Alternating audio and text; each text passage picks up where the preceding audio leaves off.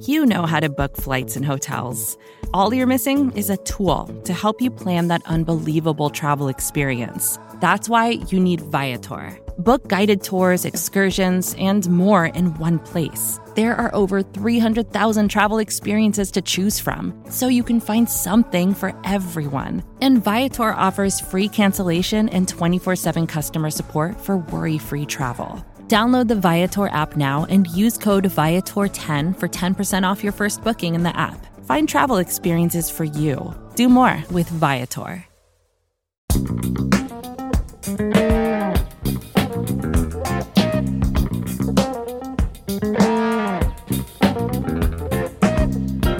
Okay, so it's a different day. It's Monday, and it's also the traditional out of sight theme music because we're we're taking a step away from traveling multiverses. We're gonna stay in the reality that we've all grown used to because we have some we have some guests. It's always nice when we get to talk to guys that uh cover different fan bases. And this week is special. Uh this week I get to, you know, poke a little bit of fun at a uh, Sixers rival. Dave Early is with me, of course. Dave, how you doing? I'm doing well. And and and the guest, uh, whose whose misery we will all embrace and uh, enjoy, is Mr. Jonathan Macri of Knicks Film School. Why are we uh, helping him commiserate with this uh, little therapy session? Well, first and foremost, because the New York Knicks did not get Donovan Mitchell. So we thought we would take this opportunity to, you know, see what other fan bases thought about the Mitchell trade. So, Jonathan Macri, welcome to the Out of Sight podcast. The the couch is yours. Uh, lay on it, get comfortable, put your feet up. Uh, if you need some cucumber water, we got you covered. Um, I will just I'll I'll stand up for uh, Knicks Nation as a whole. It is things are not that bad. Uh, the the Mitchell thing. I mean, I'm sure we'll talk about it. I will.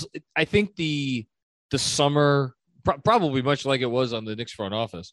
The summer of Mitchell was certainly draining just because it, I mean, it lasted the better part of two months. Yeah.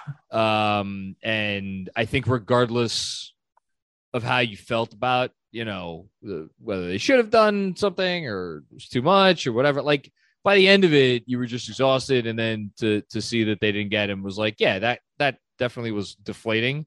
Um, but yeah, I mean, look, I'm I'm ever the optimist. I, I think there's some good stuff going on here. I think there's some not good stuff going on here, which I've been writing about this week. Um, but all in all, you know, in comparison to how things can can have been in the past in Nixland, I, I don't think things are that bad right now. Tell me, I want to talk a little bit about. I, I, I am a longtime fan, you know that, and I've often swayed more pessimistic on the end of things. So why don't you talk me through your idea that before the outcome was known, they were kind of damned if you do, damned if you don't. Yes. Because that's how you put it. And, yeah. I, and I like that. And I could relate to that to a degree. And so talk about that and then talk about your just straight up emotions going into it. Like, at what point was your peak confidence? And then how did you feel when it was done? Uh, well, the damned if you do, damned if you don't thing, I just think it's pretty simple. It's like regardless of what you think about the price that was paid for whether it's Donovan Mitchell or uh, you know whatever Anthony Davis or uh, you know Paul George, like pick any of the Harden, yeah Harden, fine. What pick? I don't care. Pick any trade. Like this is this is the cost of doing business um, in the NBA now. If you want a player who is in the conversation of you know top fifteen, top twenty, and when you get the shot creation with it um you know you're you're it's just this is the price. So given that this is the price and that is just a thing that is a reality um and again it's like for anybody listening be like well that's ridiculous. Well it's ridiculous it's not ridiculous if someone's willing to pay it. And the Cavs yet again just just paid it. So if that's the price then you need to have an infrastructure whereby if you are adding if you have to pay the price to add the player, then I'm not saying adding the player needs to put you into contender status like right away, like with that move, but it becomes almost impossible to need another move of that size to put you into contender status. And that is a long-winded way of saying you need to draft a player on your team who or or come by a player on your team but you know maybe they get much better on your team after they're like not good whatever it would take something strange the the traditional way is you need to draft a player who is Dwyane who, Wade. who, who Curry. yeah who, who is of, of that ilk Ben Yeah. Simmons. No, kidding. Sorry. I mean, he, obviously number one on my list. Um, you know, who either is that player now, or you can foresee that becoming that level of player within the next whatever three, four years. Or in the case of Cleveland, I think Cleveland's a little unique because I, I don't. I think Mobley's Mobley's probably the guy that you'd put the highest ceiling on, but you know, between Yeah. him and Garland, it's like double, like a double whammy. And like you look around the league, and I don't know, do do can 20 teams make an argument that they have that guy? Can 25 teams make an argument that they have that guy? I know the Knicks cannot make an argument that they have that guy. And, uh, you know, anybody listening to this is going to take that, of course, as shade at RJ Barrett, which it's not. It's just RJ Barrett, I think, is going to become a really, really, really nice player.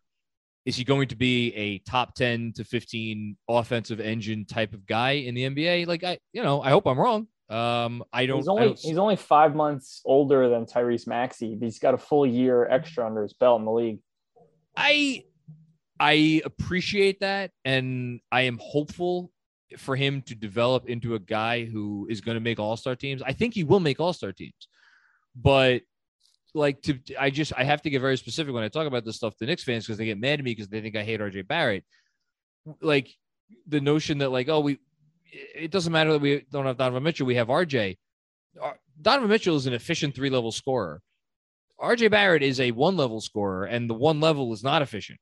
Yeah. yeah. So I look, I hope I think he'll get there. I think he'll continue to progress in all the different ways. But just to answer, there's a very long-winded way of answering your question. Like that is why they were damned if they did and damned if they didn't, because they didn't have the infrastructure. And if they gave up what they needed to give up to get Mitchell, then they wouldn't have enough left to to to make it that infrastructure. And then in terms of the emo, like where was I?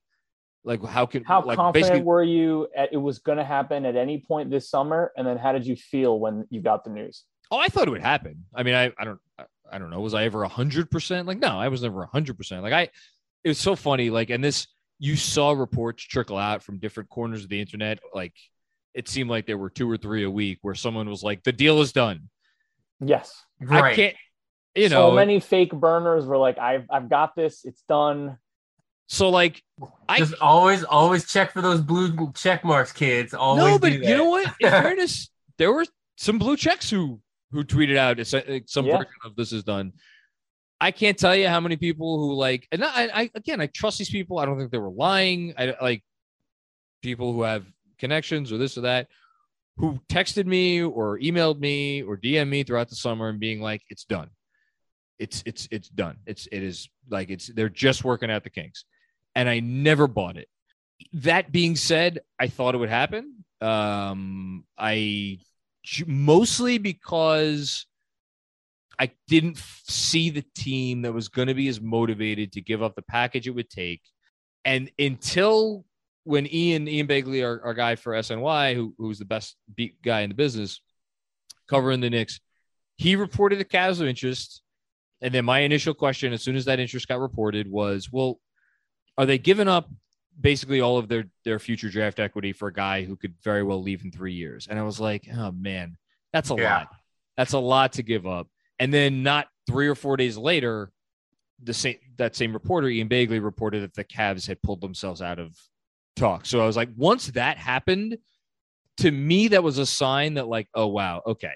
So word really has gotten around the league that for whatever the Knicks are haggling over, other teams know it's just best not to get involved at the level the Knicks are at, wherever they are. And so again, that was like a sign to me, like it'll get done, and then we know what happened next. And you talked about RJ Barrett and you know what he's capable of being. I honestly do believe that RJ Barrett will be an all-star in this league. Here's the problem that I have with RJ Barrett. I don't think he's the number one on a championship team. He's a No, he's not. He's a very nice uh, two or three, but he's not going to be like the alpha dog on a championship winning team. To me, like his best comp, uh, reaching the absolute pinnacle of his ceiling, uh, again, going to your efficiency questions, uh, Khris Middleton, I guess. I to me, my it's all I mean it's the obvious one. To me, it's always been Jimmy Butler, just because Jimmy Butler's a guy who is, I think, the only prominent like offensive engine perimeter player. So take take Embiid out of it. Um, I mean, you don't have to take Jokic and and Towns out of it because they they obviously do pose a threat on the perimeter. But like in terms of like a guard or a wing, who just doesn't give you anything off the bounce behind the arc. Yeah. And yet he still figures out a way postseason after postseason after postseason to just you look at him and be like, well, that's that is one of the 10 best players in the sport.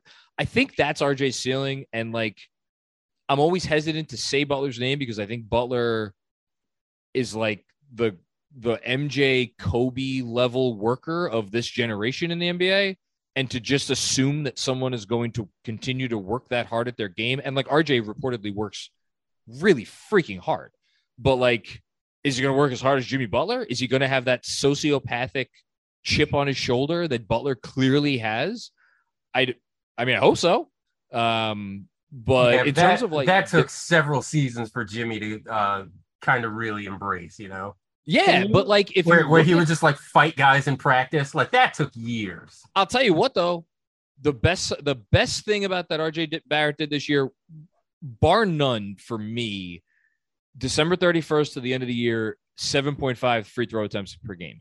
Um, I know he only hits them at about a 70% clip. I don't care. I, he's going to be fine from the line.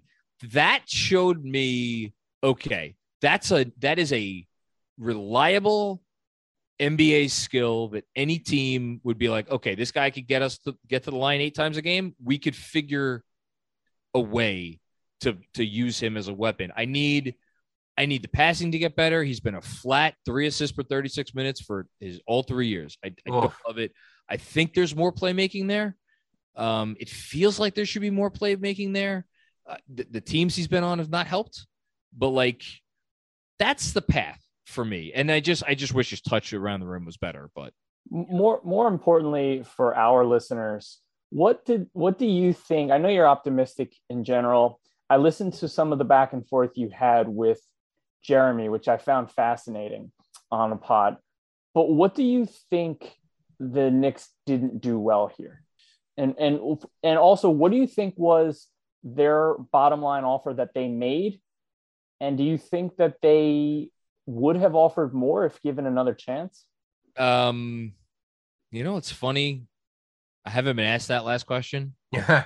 and I haven't even written my answer to that last question. Uh, Didn't some of the reporting make it sound like like they were surprised? Maybe... Oh no, it's not some of it is unquestioned from it at this point. They were yeah. shocked that they did not get a chance to go back to the negotiating table. I had heard on Thursday, so the, the day the trade went down, I had gotten some, I'd heard from some places that I, I do trust, like a little that there there were discussions being had, and I couldn't, and like I had some people telling me like the Jazz had made a final request, and other people were someone else was like the, the Knicks were gonna had made a final offer and that is clearly not true. The re- the reporting is is is firm. The t- the cat the or excuse me the Jazz. I, I think I've been saying the Cavs. The Jazz did not go back to the the negotiating table with the Knicks. So that, but I I have a sense that the Knicks knew where it was going, and if I had to guess, I bet you they were preparing to go back to Utah. And I, I got that sense. Yeah, and then when the trade went down hmm. without them getting a chance to go back to Utah with another offer, I think they were floored. And the reason the reason why I think that they would have gone back and offered more is what, what, what do you think they had offered at that point? Well, I mean, I'll I, look. I have no reason to not believe Woj's reporting, and Woj's reporting. Just just recap it then. What you know for our Sixers fans who didn't follow it as closely. Yeah, sure. The the Knicks offered RJ and two two unprotected firsts the Jazz came back, and uh, let me. I'll here's how I think this went. Yeah. And this is if you're, I'll answer your first question in, in answering and explaining this. I think the Knicks' biggest mistake slash misevaluation in specifically in the negotiations, because I think there have been other mistakes that tie into this that did that were not like mistakes made during the negotiation, but culminated in the negotiation. I think the mis- the misevaluation here was they thought RJ Barrett was a trump card. And they believed once RJ was put on the table with multiple unprotected firsts, that they had done what they needed to do, and that the Jazz would essentially be forced, whether they wanted to trade Donovan to the Knicks or completely loathed the idea of trading Donovan Mitchell to the Knicks. I think the Knicks thought that the Jazz would not be able to turn back that offer. The Knicks, I think they, the, they held firm on not offering the third unprotected pick along with oh. RJ. So here's what happened. So, and again, there's been reporting that they offered three unprotected firsts, but not with RJ. So, right, right. The the Woj report is that they offered RJ and two unprotected firsts. And again, everything I'm about to say uh, assume that there are swaps and like a protected pick or two or whatever else. But RJ and two unprotected firsts. Jazz come back. We want that and Grimes. So Quentin Grimes, for anybody who doesn't know, is the Knicks' 25th pick last year. He was a rookie. He only played 700 something minutes because of injuries, and it took him a while to crack the rotation. Great there is some thinking by some people that the Knicks valued him as much as RJ, if not more, in these negotiations wow. because he's a rookie. Thibs allegedly loves him. Um, he's he's really promising as far as a high level three and D prospect, former number seven um, uh, ranked prospect in his class, the, the uh-huh. RJ Zion class. He's, you know, went through some trials and tribulations, transferred from Kansas. We don't have to get into it. Anyway, that's who the Jazz came back. I believe at that point, the Knicks were so taken aback by the fact that, like, man, the the the cojones on these guys for asking for Grimes on top of RJ and doing protections. but I, I and again, um, the Woj's report is that the Knicks came back with Quickley and RJ and two protected firsts, which I think was their way of saying, well, shit, we've come this far. We've already offered RJ. We have to get this thing done. Let's just concede. They can't possibly expect that we're going to give them RJ and Grimes and two unprotected firsts. Let's just get the freaking thing done. Right. With Quickley. And then, and now I'm going back to the reporting, not my assumption. That what I just said was my assumption. The reporting now, again, from Woj is at that point, the, the, the Jazz came back with, okay, we'll take Quickley, but we want a third unprotected first, which the moment, and like there are like reports on like Reddit and stuff about like, you know, phones being slammed and thrown in like the Knicks negotiation. I think this is the moment where like probably a phone got thrown against the wall and, and shattered into a, a thousand pieces. Because you and you can imagine why. Because like that's what that thud was that I heard from you know a couple hundred miles away. Yeah, you know, and it's like you guys got to be freaking kidding me but again, and it, and I'm going back to the reporting. So, so is, at this point, at this point, it's RJ three unprotected first and Grimes and Quickley. The ask and, and no, Grimes Quickley. And Quickley. Okay, not Grimes, but Quickley. But Quickley, and that is the that is the ask. That is the ask. See, and I it, wouldn't, I wouldn't have thrown my phone. I would have thought this is maybe more than I would have guessed at the start. But with Barrett, depending on how they value him, maybe not because you know, are those four protected picks included? And what about swaps? So there's so a lot I of think, different ways.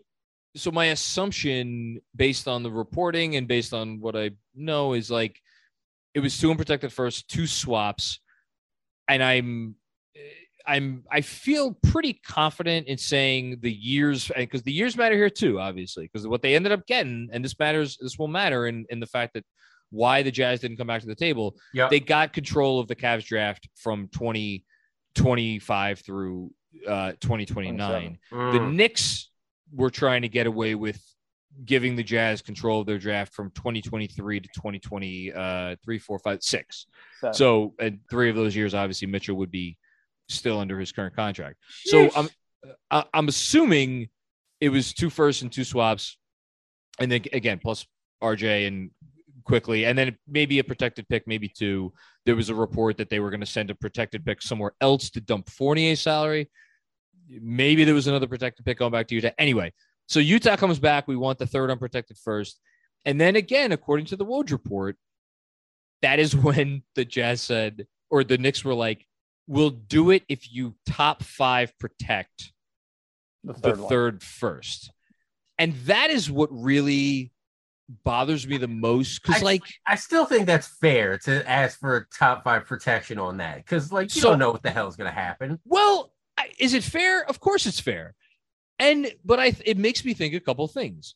The first thing it makes me think is, well, did the Knicks front off like what level of conviction were they really operating with here? Because, yeah, sure, it's nice to get top five protections.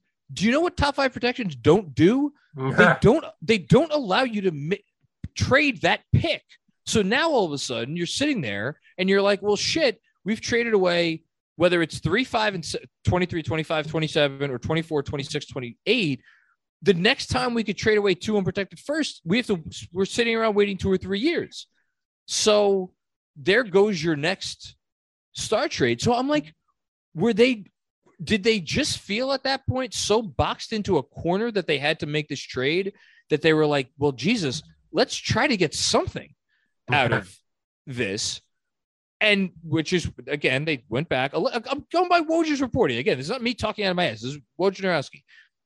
He said once they asked for the top five protections, the Jazz said no, and then the Knicks extended RJ, and then you know, a- and at that, but again, at that point, I have to think when they hung up the phone on Monday night, and then ultimately extended or decided to extend RJ, I have to think they thought the Jazz would come back and say, "All right, fine, we'll take it with the top five protections," but they didn't, and now here we are. And So- so, do you do you think they hamstrung themselves by actually extending Barrett in that spot? Like, was that a self-imposed line that hurt them? Oh, they're committed to RJ Barrett now. Well, obviously they are, and I do think that they. I don't know. I I, I wrote the day after I that I thought it was like, Leon's "Uh-oh, attempt Leon." to draw a line in the sand. Yeah, that didn't work. I I guess the thing that I that I go back and forth with is like so like I do believe the Knicks really like RJ Barrett and I do believe that they think he can be a cornerstone piece for them whatever your definition of that is. But like I also think that in their mind the best value proposition for these negotiations was to have RJ be a part of this trade, which is different. I want to make very clear, which is different from me saying they do not like RJ Barrett or they do not want RJ Barrett to be like a part of the Knicks foundation for the next 10 years. I just thought, I think they were looking at all of this purely from a value perspective. And that is where I believe their misevaluation was because the Jazz clearly did not share that valuation of RJ Barrett as evinced by the the trade that they ultimately took.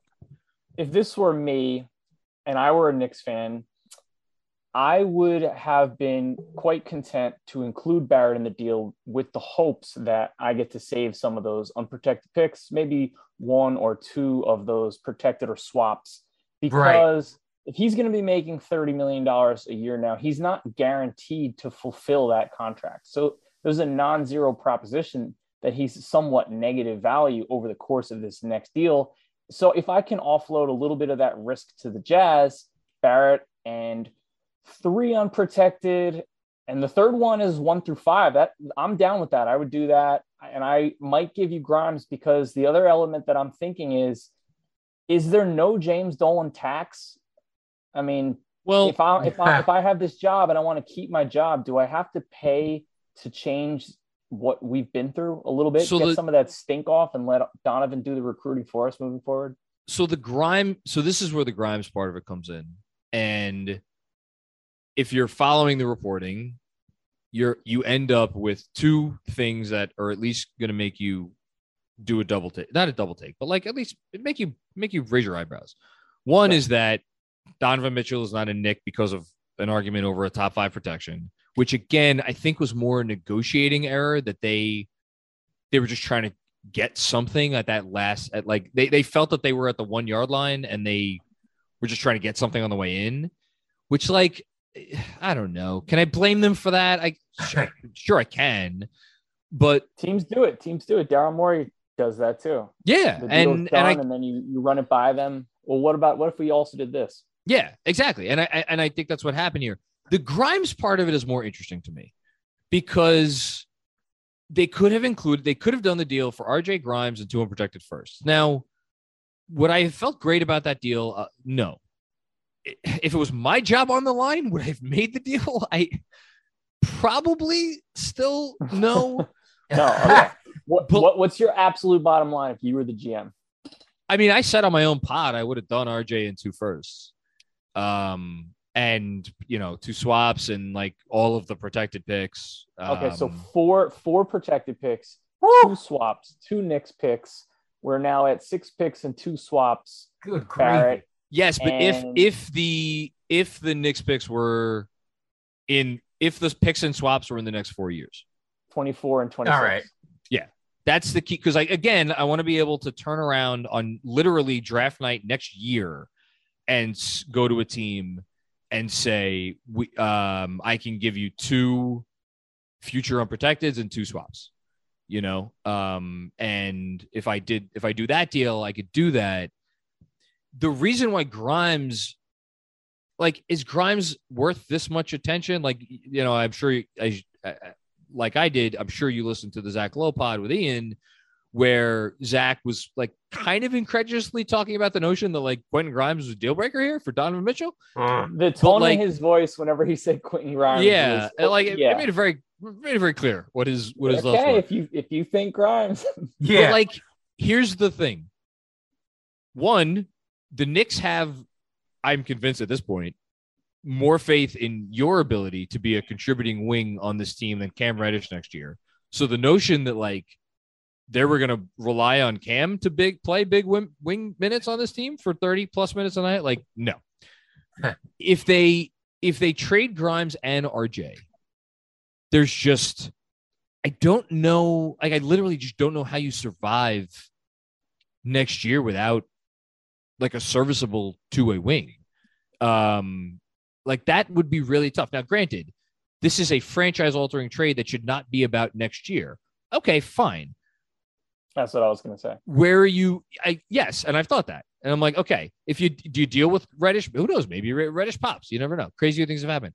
I think they were so fearful of like, you know, because like these guys are still the toughest positions to to fill long term, and then you're putting a lot of pressure on yourself to like, okay, the next star trade kind of has to fit into that mold, but like what are the next couple of years going to look like? And then you have to ask some nasty questions about like, well, at that point, was it job preservation that got them to not do the trade? Because like, were they worried? Well, shit, if we give up all this and then we bring Donovan here and we have no wings and we're an eighth seed next year or a seventh seed and we don't make it out of the play in, are we all getting fired? replace us. Yeah, but You if know, we board all um, picks and we have and we dangle talks of SGA, maybe we can keep our job for three more years and this out. Well, I mean, I don't look. I don't want to get too negative because, like, I do still. I here's the thing. I I, I don't still think like the it is, position. What's that? I don't think that's what it is. Just job security. I, I think they. No, really I don't think that's what it is either. I I really don't. But like, it's just like you you when again if the if the ultimate question is like if you here's the thing. If you ask 28 other GMs take out the the GMs that were involved in this negotiation is RJ Barrett Quentin Grimes and two unprotected firsts and two swaps in the next four years is that fair value on its face for Donovan Mitchell? I I know there are there are some GMs who are saying yes that is fair value See, I can't really answer that question given the fact that Utah got so much for Rudy Gobert. So I don't know what any GMs are doing these days. And the four protected picks. So two unprotected. Two let's say swaps, let's let's let's be conservative. Let's say Good three God. protected picks. Let's say three protecteds. Yeah. Okay. I, I think that's. I mean, if you asked me before it all started, what it's going to go and for, forget Gobert because I don't think what Yeah. Ainge got Different- for Gobert biased Ainge himself. Like, oh, Yeah. the market's different now. I think Ainge No. thought like, okay, I would happily trade Gobert for two picks. I can't believe I got four. I still You're want right. five for Donovan. You know, and, and, And big shout out to Alex Rodriguez for making that happen for Danny Ainge. yeah, it makes it makes a lot of trades look bad. I don't think that the Cavs overpaid. I I don't think so either. don't I I don't know if the Knicks would have overpaid if they offered three unprotected picks, four uh th- let's say like you said three protected picks, two swaps. Uh, I don't know if that would have been an overpay.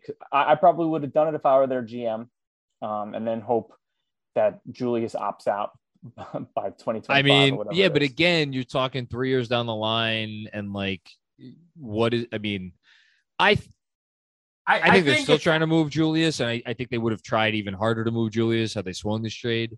But I, you know, because he just wouldn't have made sense. But I, I, who knows? Another day is here, and you're ready for it. What to wear? Check. Breakfast, lunch, and dinner? Check. Planning for what's next and how to save for it? That's where Bank of America can help. For your financial to-dos, Bank of America has experts ready to help get you closer to your goals. Get started at one of our local financial centers or 24-7 in our mobile banking app. Find a location near you at bankofamerica.com slash talk to us. What would you like the power to do? Mobile banking requires downloading the app and is only available for select devices. Message and data rates may apply. Bank of America and a member FDIC. When you need mealtime inspiration, it's worth shopping Kroger, where you'll find over 30,000 mouthwatering choices that excite your inner foodie. And no matter what tasty choice you make, you'll enjoy our everyday low prices, plus extra ways to save, like digital coupons worth over $600 each week. You can also save up to $1 off per gallon at the pump with fuel points. More savings and more inspiring flavors make shopping Kroger worth it every time. Kroger, fresh for everyone. Fuel restrictions apply. Jeremy brought up Russell Westbrook, and you said I might need a drink. Would that have been Nah. jo- joy or the opposite? Because if they Uh, get oh. Russ and a pick, Oh, if they do Russ and uh, Evan and let's say Cam for Russ and even just the one pick, I yeah, I'd, I'd love that. I'd, I'd sign for that right now. I'd be happy sarcasm. No, I No, no, abs- he, he's in. I can't tell. I really can't No, tell I- when it comes I'm to Russell Westbrook I- anymore. I think they need to. No, I'm I'm I'm I'm waving Russell Westbrook that before he boards the plane. Um, but no, I do that. I do that in RB because you're getting a potentially really nice asset for, Yeah. and you're getting rid of Julius Randle in the process. Who like, I'm just, I, I don't know. I'm I might You're I'm, done. I'm You're I'm done very- with Julius Randle. I'm very I'm very out on on Julius. I just but just to like close the loop on what we were talking about a second ago. I I I think that's at least an interesting conversation. I do think I think this. I think if you again, if you asked like the 28 GMs, if you were the Knicks, would you do that? RJ Grimes again, let's say two unprotected first, two unprotected swaps, and three protected picks. I bet you most GMs would say they would not do that if they were the Knicks. I bet I- they would. You think they would? Maybe. I don't know. I, I look at the three picks and one of those swaps as just this is the tax to get New York back on the map. Like right. Nobody Yeah, wants to be there. You got to overpay. You're not just pay, you're not just topping the market. You're topping the stink of the last 20 years. With with Yay! Dolan with Dolan there, you high you kind of have to overpay guys to go to That's New three York. picks right there. I don't- same- Look, You don't you- buy that? maybe maybe some GMs would factor that. I personally don't. I, I don't think that certainly I don't think the front office ever planned to pay any. I think they probably thought they were getting a New York tax, um, but I don't know if they feel like that tax would be built into it, you know like every future possible negotiation. The other part of it, and like and I do think this factors in as well, is like, like yeah, the Knicks were not good last year, and obviously are not like relevant in the way that Leon Rose would like them to be relevant, which is I think a big part of this this trade thing. But like, I think a fair amount of the stink is all like there is off. I don't think this negotiations these negotiations did them any favors about how they're viewed around the league, especially with the Mm. Roses stuff coming out and like how many cooks they got in the kitchen and like the you know All Star break last season. There were rumors about like oh is Worldwide Wes going to Dolan about Thibs and blaming Thibs for the like. You never mentioned like to see that? Reddish. Leon Right. pays for Reddish. To Oh to yeah, no, the the Reddish thing was a disaster and and continues to be like. So all we, that stuff we know matters. about collaborative. We know about collaborative front offices, and they Oh, don't work so God. well. No, it's like great in theory, but like in actuality, it it it turns into a mess, and like it, Or it that- Horford and Tobias Max. yeah. So you get it, like it just we, we get it all too well, Jonathan. Yeah, I'm sure you do. So, all that being said, has there been some messiness? Yes, absolutely. There's been some messiness. I think the Knicks feel like, look, we still got Thibs here, and look, Thibs, God knows, I fight this battle every day with most fans. I still think Thibs is a, a very good coach in terms of just like the, from a pure perspective of like he will have his players ready to go out and win a basketball game on any given night. And he will overachieve. He will overachieve in the regular season. and like, is he risk averse? If you have a potentially exciting young player, will he not play that young player anywhere near his minutes as like m- probably a lot of other coaches would? Absolutely. Another fam- another familiar topic. Yeah, like Yes, you guys know, we have you got, I don't. God knows I don't have to talk to you, you about that. Um, and like, by the way, did those decisions to not play young players come back and bite him in the ass last year? Absolutely, because they were the worst clutch net rating team in the freaking league. um, and you know, one one blown lead after another. So, like, is he perfect? No. Does he still know how to coach up a basketball team? Yes. Um, do you I want think him to that, have say in the front office? no? Absolutely effing not. no. Um, you know, do I think they think that they will be a lot better with Brunson and like just like getting past a lot of what went wrong last year? Like, yeah, and I think like that's fair. I think the Knicks could go out and win 38 or 39 games or 40 games this year. Like, I don't think that that's crazy. So you're not going Um, to be watching the draft too closely this year. You're thinking play in playoffs. I would, I would, I think if you gave me even odds, I, I would bet on them making the play in. Um, I don't know that I would wager money on them winning a playing game. I think, I think they like. Here's my, I guess my hot take, and I don't think it's really that hot of a take. Is like I think they'll, I think they could be better than Chicago. Um, and I think they'll be better than Washington, and I think they'll be better than Charlotte. I'm, I'm really not high on Charlotte. Um, so like you know that puts them ninth. Uh, you know maybe win a play uh, playing game and then go and and give a how, how about this? How about Knicks Cavs second playing game? That, that how, how's that for some ratings? I, I will say this. Uh you ca- you can't even find a Knicks over under uh, win totals bet. It's off the board right now. No, you could. I I looked at today. I think they're still sitting there at 39 and a half. Uh, the, the Cavs will not be in there. The Cavs look like a top five seed to me. Do they not to you? Um, I mean, I'm doing this off the top of my head. I would have the Cavs. Celtics, Bucks, I have the. Heat, I'll have the Cavs ahead of the. Nets. I'll have the That's Cavs ahead of the. Raptors. So I I will put the Cavs Okay, either so fifth or sixth, and then I'll put the Raptors, um, and the Hawks. But even like on, if I'm being honest, like and again, I'm the I'm ever the optimist. If you told me the Knicks were going to have a better record than the Hawks this year, like I would say, like, eh, probably not.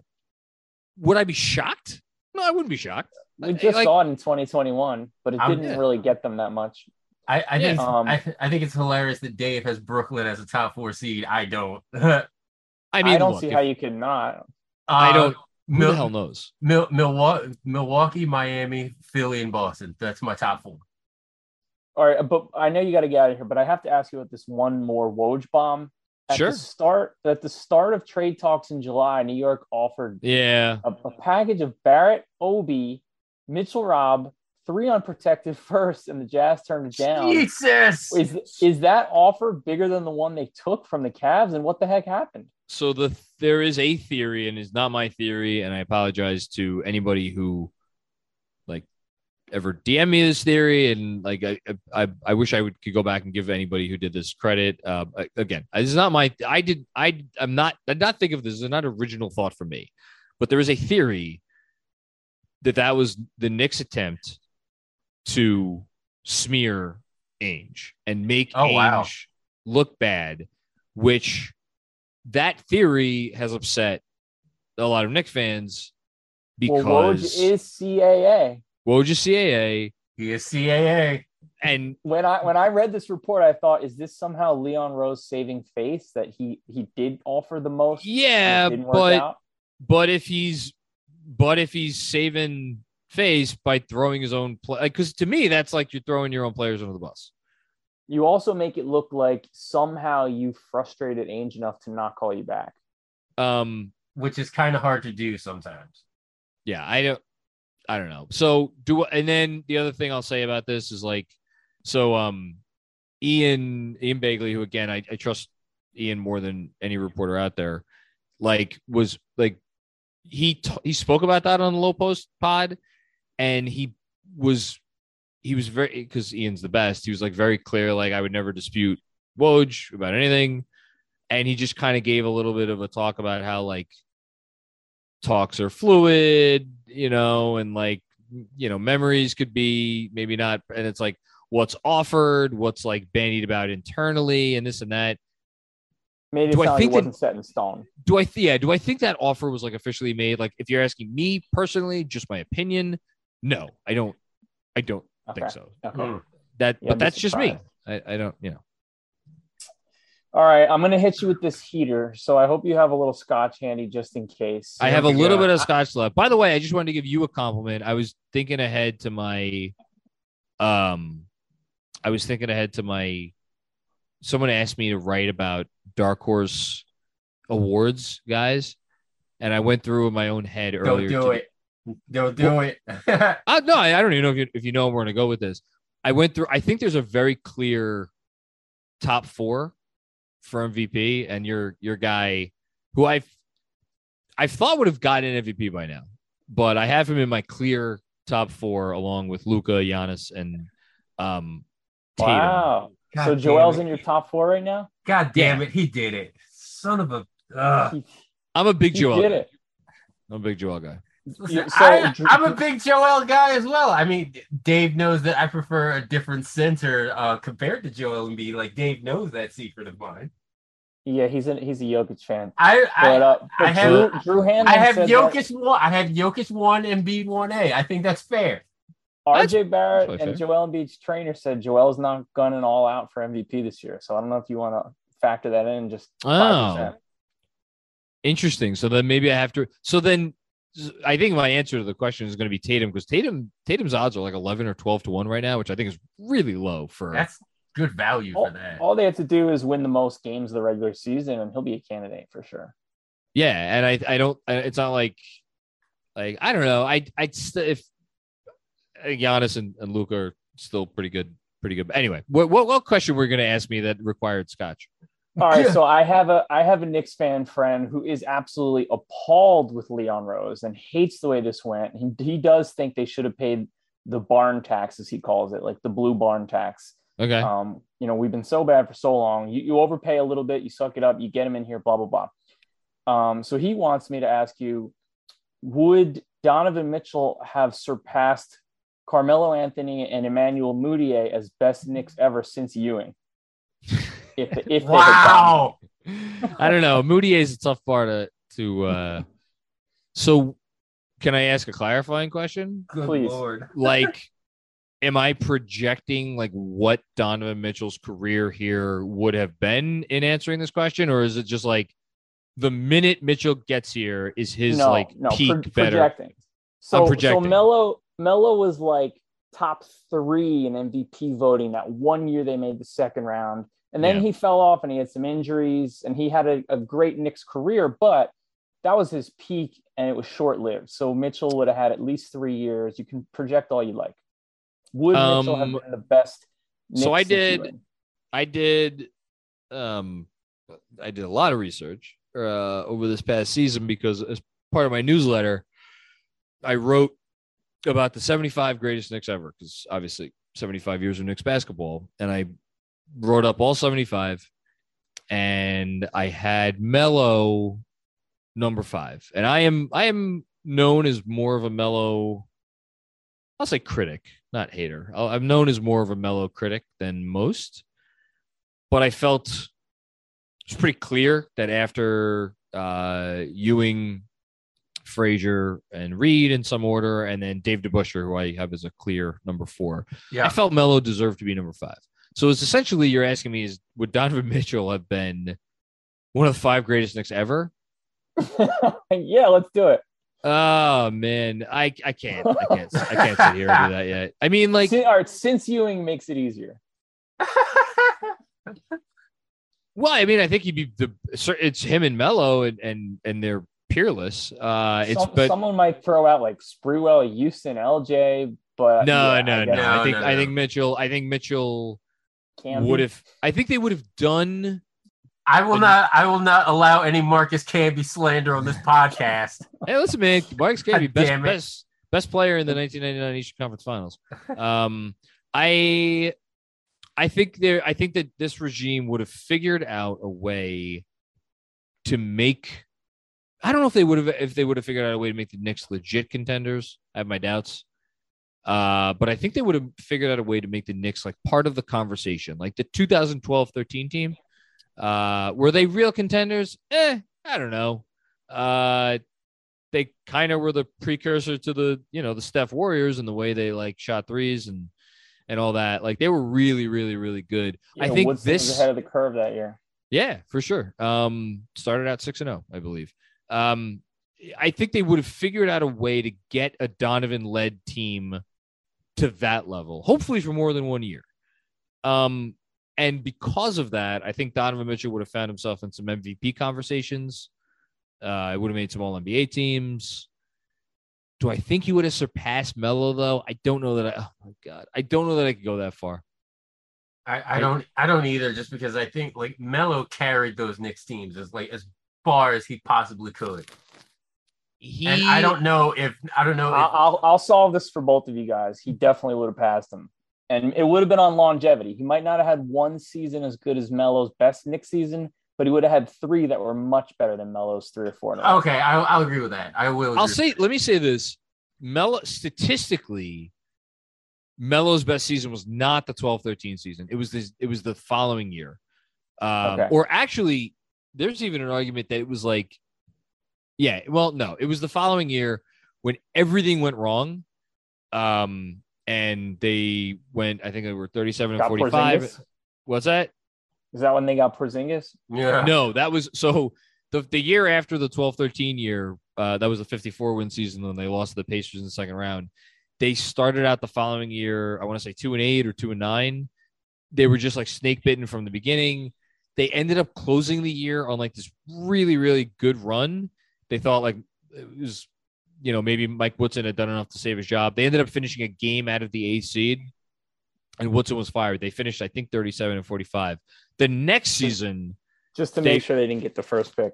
the next season they went 17 and uh 65 tied for the worst record in franchise history and that is the season that preceded um.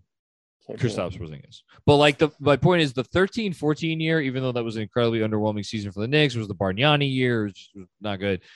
Melo that year was like Melo that year was really good and he was also really good again like it, it's again it's tough cuz like the 11 12 year was that was the Linsanity year and like when you think about Melo in that season I think for a lot of people, they think about how M- Melo coming back was like like the, the, when before Linsanity, the team was not good because they didn't have a point guard, and then after Melo came back, it like got in the way of Linsanity, and then that team also finished eighteen and six, um, and Melo was freaking awesome. Like so, I don't know. He had a weird career. I think you. I don't know. You might be right.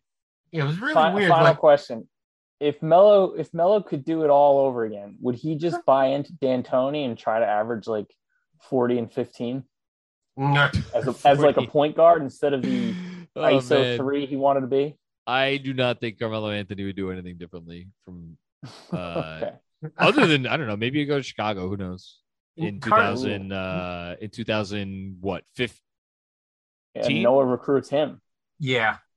Uh, yeah, I don't know. I don't know. Jonathan Macri, love talking to you about Knicks basketball. I mean, listen, I I kid about I kid about the Knicks, but you guys are just as tortured as any NBA franchise. Just the the, the longevity. Like we had a couple years of the process, but like you guys have had like um like decades of Dolan. So I I almost feel bad for Knicks fans. That's why I don't like to shit on you guys too much.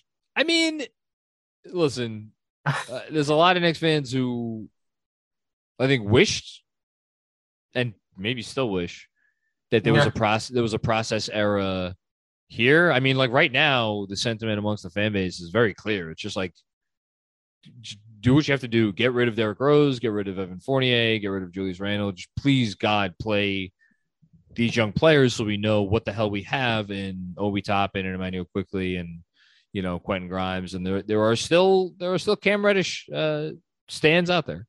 Um, so I, if you could introduce me to one on Twitter, I can't find a single one. I oh, think I've got one on my one of my friends. So, okay, you know, he, he, could be better than RJ Barrett.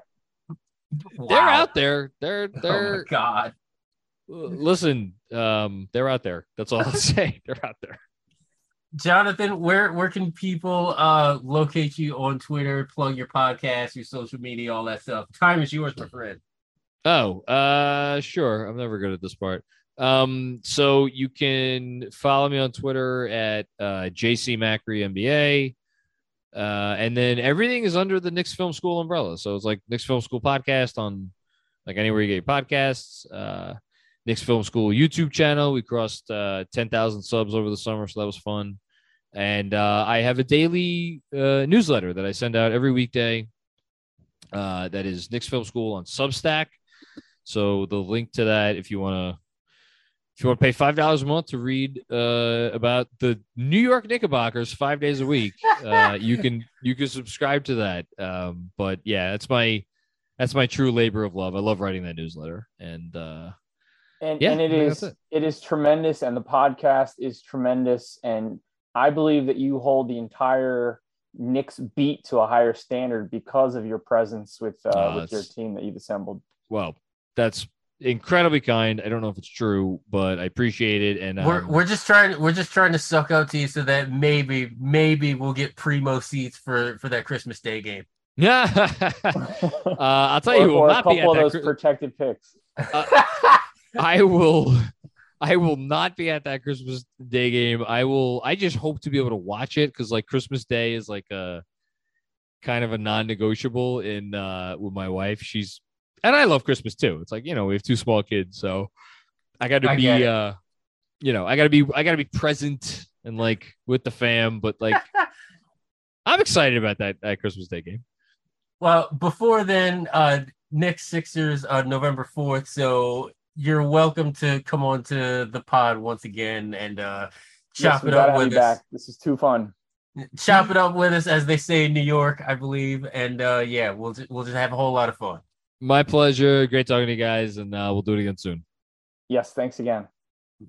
Out of Sight Podcast on the Liberty Ballers Podcast Network. We are out of here. We will talk to everybody next week. Go Sixers, and uh, we'll talk to everybody next week.